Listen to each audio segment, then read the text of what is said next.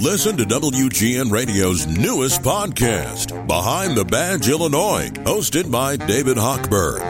Behind the Badge, Illinois views current events through the eyes of Illinois law enforcement leaders. Tune in. Visit WGNRadio.com/Behind the Badge.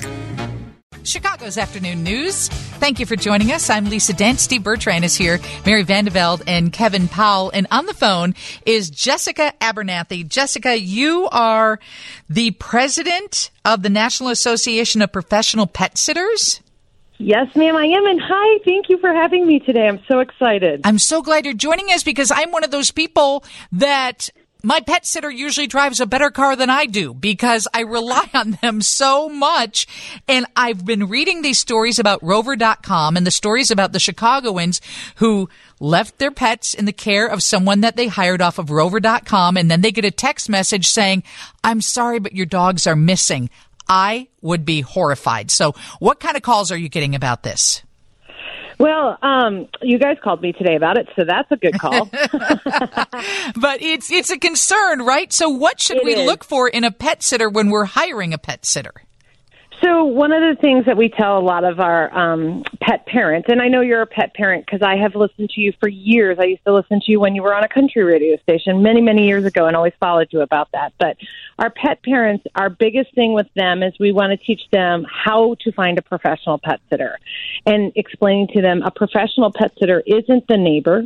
It is not your family, and it's not the neighbor's children down the street. You know what I mean? You want to find these companies like myself that were educated. We this is our livelihood. We spend our lives, you know, dedicated to your family. We and your family is not just two-legged people. It's four-legged animals also.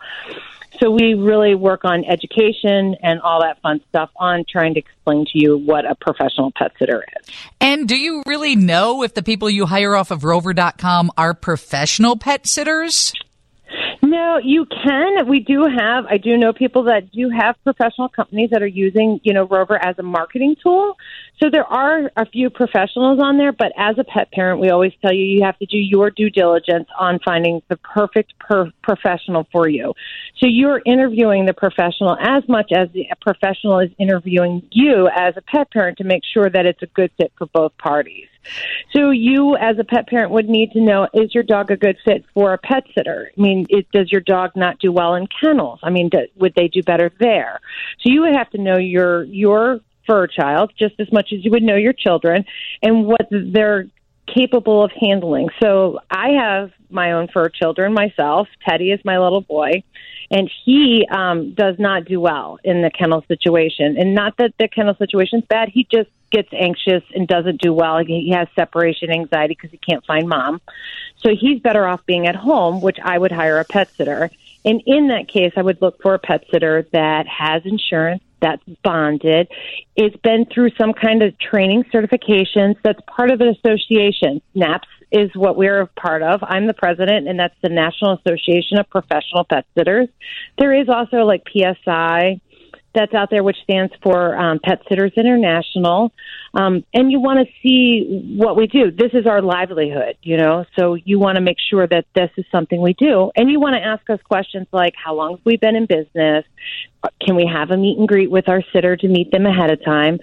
Are you CPR trained? Those are just a couple of the questions that you could ask because, honestly, Lisa, as a pet mom yourself, I mean, how you do CPR on your, you know, on your dog versus your child is totally different. Yeah. You know, this is Jessica Abernathy, president of the National Association of Professional Pet Sitters. So you're looking for someone that's insured, that's bonded, that's a good match with your animal. And what is your website? Do you have information where people could go look at some of these suggestions?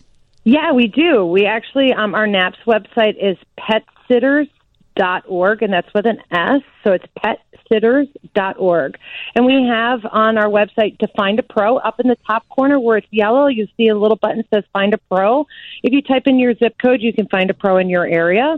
And also in the information we give you is some questions to ask when you do go to do a meet and greet with the pet sitters and the pet sitting company. You want to ask for references, you know, a lot of that stuff.